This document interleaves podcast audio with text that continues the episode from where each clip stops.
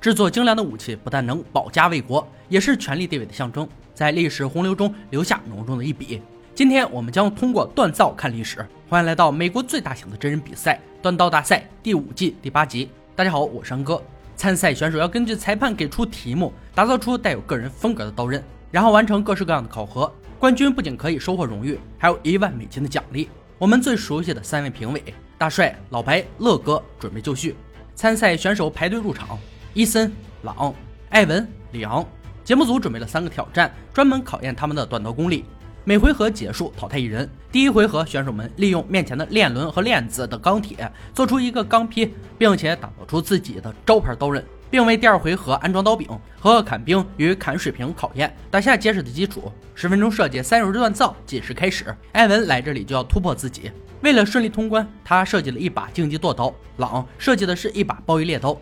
保持冷静，拿出自己的实力是儿子的嘱咐。伊森的招牌刀子是石烤皮斯刀，类似于希腊弯刀，底部有一个 G 弯钩，起到防滑作用。里昂要做的是一把库尔克开山刀，这种刀往前砍时有很好的重量。设计时间结束，三小时锻造正式开始。每位刀匠手上的链轮都是软钢，链子则是硬化钢，都交到他们手上就是为了扰乱选手们的锻造。可恶的评委，坏得很。好在艾文够聪明，提前用研磨机测试一下火花。简单的方法识破了评委们的奸计。里昂没有太多顾虑，将两种材料送进锻造炉。伊森的设计有三步：一、把链轮对切；二、断接链子；三、大胜利。但链轮的形状很难锻造，不但有多层次，还有锯齿，中间还有一个洞。狼把整个链轮送进锻造炉，这个方法会花很长时间加热后才能锻造。他没有接触过这种钢材，如何才能把两种东西断接在一起是个难题。艾文正在用动力锤造型，他虽然年纪不大，经验不多。但每一个环节都表现出不符合年龄的稳重，做的所有事都很精准。但他似乎忘了，刀刃要结合齿轮才行。里昂的速度较快，但问题也随之而来，他刀没有断接到位，不断松散，因而出现冷断、空隙和孔洞问题。此时才意识到处理链子的方式不对，事到如今他都没有发现链轮是软钢。四人中只有他钻进了评委的圈套，只能把剩下的链子布在刀背上。历尽千辛万苦的他，刀终于做好了。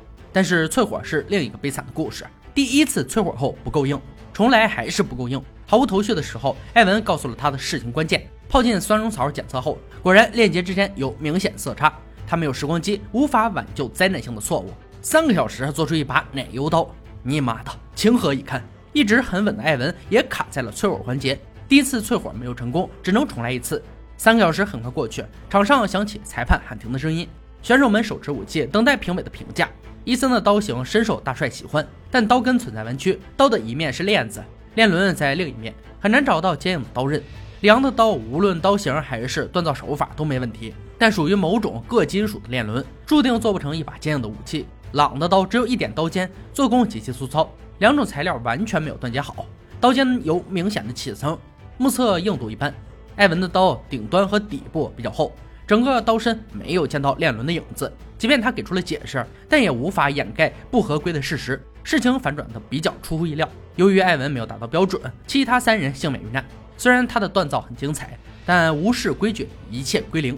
逃过一劫的三人没有时间庆幸，立刻进入第二回合。他们要为刀子安装刀柄，并修缮不足之处，将手上的半成品变成真正的武器。时间同样为三小时。计时开始后，选手们片刻不敢耽搁。伊森的刀子弯曲严重，并且刀身很薄，不可任性打磨。最终把耐火水泥涂在刀刃上，防止加热刀背的时候破坏刀刃硬度。狼本以为自己会被淘汰，作为幸存者留下来。后期要处理的问题有太多太多。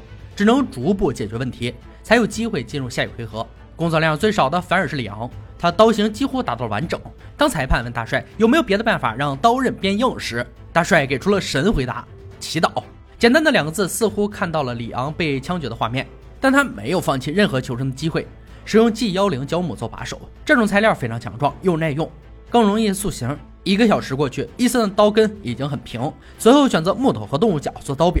朗历经奋战后。刀刃断裂处都磨掉了，接下来找到一块蓝色胶木做刀柄，打进锁好的洞内，却在安装时将材料弄断，只好换成坚硬的胶木，从头再来。难道是出门没查黄历？不是一般的倒霉呀！不久后，裁判喊停的声音再次响起，选手们的刀迎来更加残酷的暴力考验。大帅会砍冰十次检测强度，伊森的刀在他手上举起落下。冰花随之飞舞，顺利通过考验。刀身没有任何问题。朗的刀在砍冰的过程中，竟然从中间竖向开裂，像蟒蛇蜕皮一样。朗的意外能否成全里昂，还要看接下来的测试。大帅依旧暴力的走完流程，里昂的奶油刀硬生生的扛了下来，损伤必然在所难免，但没有出现比朗更糟糕的情况。里昂凭借出色的运气又躲过一劫，惊不惊喜，意不意外？而霉运缠身的朗只能打包回家，热烈庆祝里昂和伊森进入总决赛。但两人要牢记，运气不会常伴左右。接下来，两人要用五天的时间打造一把历史上经典武器。裁判揭开红布，一把制作精美的卡拉贝军刀，也称波兰军刀，展现在面前。这是欧洲最经典的一种刀。军刀这种随身武器，属于历史上最令人丧胆的骑兵部队——波兰义骑兵。这群十七世纪的战士们，有名的是他们有羽毛的盔甲和精良的攻击队形。当朝敌人逼近时，骑着马，挥舞着刀，稍微弯曲的刀身很容易就能砍穿敌人的盔甲。波兰军刀也是权力的象征，由波兰陶碗贵族在正式场合佩戴。它的传奇也常存在电脑游戏巫师系列中。本次打造必须符合以下条件：一定要有一个剑环、一个楔形把手、护链罩和一个扳指，让戴手套的拇指可以放进去。这把刀工艺复杂，两人必须竭尽所能，拿出自己真正的实力。随后，他们回到属于自己的工作坊。伊森先画图设计，决定将重心放在耐用性和强度上，最后才是美感。一块九斤的钢铁，靠手工把它打成两斤重，消耗的时间和体力自然不必说。里昂没有为此苦恼，他对军刀极其热爱，这次的武器正符合他的胃口。预测对手不会做一把普通的刀，因此自己要投入更多的心血取胜。计划做一把重量平衡的刀身，加上大马士革钢剑环、扳指和楔形刀柄。伊森相比对手，他的电动机器比较多，这对于本次锻造占绝对优势。伊森做完护罩，开始热处理。波兰军刀大多都会有鹰头装饰，所以自己的剑环也要做猛禽的爪子。而淬火是武器的生命至关重要，拿出油桶检测一下，刀身坚硬，没有任何裂痕。取得成功后，伊森开始手舞足蹈。里昂的刀身形状也锻造完毕，顺利淬火后，开始处理大马士革钢。他准备将刀柄做出马蹄状。然后回火，让刀身有一点弹性，连夜打造，让他的进度超前不少。万万没想到，他居然不小心烧着了自己的老窝，火势相当严重。幺幺九和警方直抵现场营救，他的工作坊不能再开工，谁来拯救他？不仅损失惨重，做好的刀由于历经了高温，刀背也出现了两处变形。何以解忧，唯有冠军的一万美金。另一边的伊森已经顺利完工，测试一下威力，棒棒哒！里昂重新开工，接下来还有太多的工作要完成。原定的马头手柄改成了凤凰，难道他也知道中国有句老话叫浴火重生吗？看着他憔悴的样子，安哥很希望他可以胜出，挽回损失的同时鼓励他前进。费尽心思，刀刃终于完工。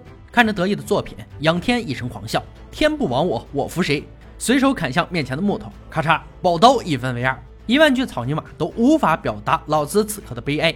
随后脑中被怎么办占据了，欲哭无泪，决定用仅剩十个小时打造一把新刀。五天的时间过得惊心动魄，咱们也跟着两人返回比赛现场一看究竟。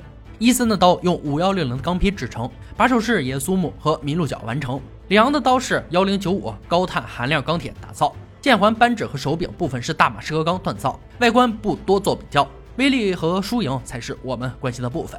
乐哥负责杀戮测试，对象还是可怜的死猪，挥刀的依然是乐蒂。伊森的刀最先出战，三刀下去，死猪的皮毛、脊椎、肋骨全部受到重创。只有少部分连接，伤口干净利落，刀刃没有出现任何问题。里昂的刀虽是赶工打造，但锋利度不减。然而倒霉的事情再次发生，他的刀又一次发出清脆的断裂声，半截刀刃直接飞上墙面，又弹到地上。所有的事情都随着断裂的刀子飞灰烟灭。事已至此，只能遗憾退场。伊森也顺理成章的成为本季冠军，并将一万美金带回家。以上就是断刀大赛第五季第八集的内容。本集决赛武器：波兰军刀。波兰军刀的结构与当时其他数十种冷兵器完全相同。重要的是，该武器非常适合进行各种攻击，这是波兰骑兵闻名的。从肩膀上击打，并随后拖延，也可以消灭敌人，或者至少可以对他造成可怕的伤口，之后很难恢复。到十八世纪末，军刀几乎不再被波兰生产，这并不奇怪。波兰立陶宛联邦最终被淘汰。一七九五年，其土地被划分为三个州：奥地利、普鲁士和俄罗斯帝国。这些土地不再有其军队，实际上不再生产国家武器，因此光荣的波兰武器走了两个世纪，已经成为历史的一部分。好了，今天解说到这里吧，我们下期再见。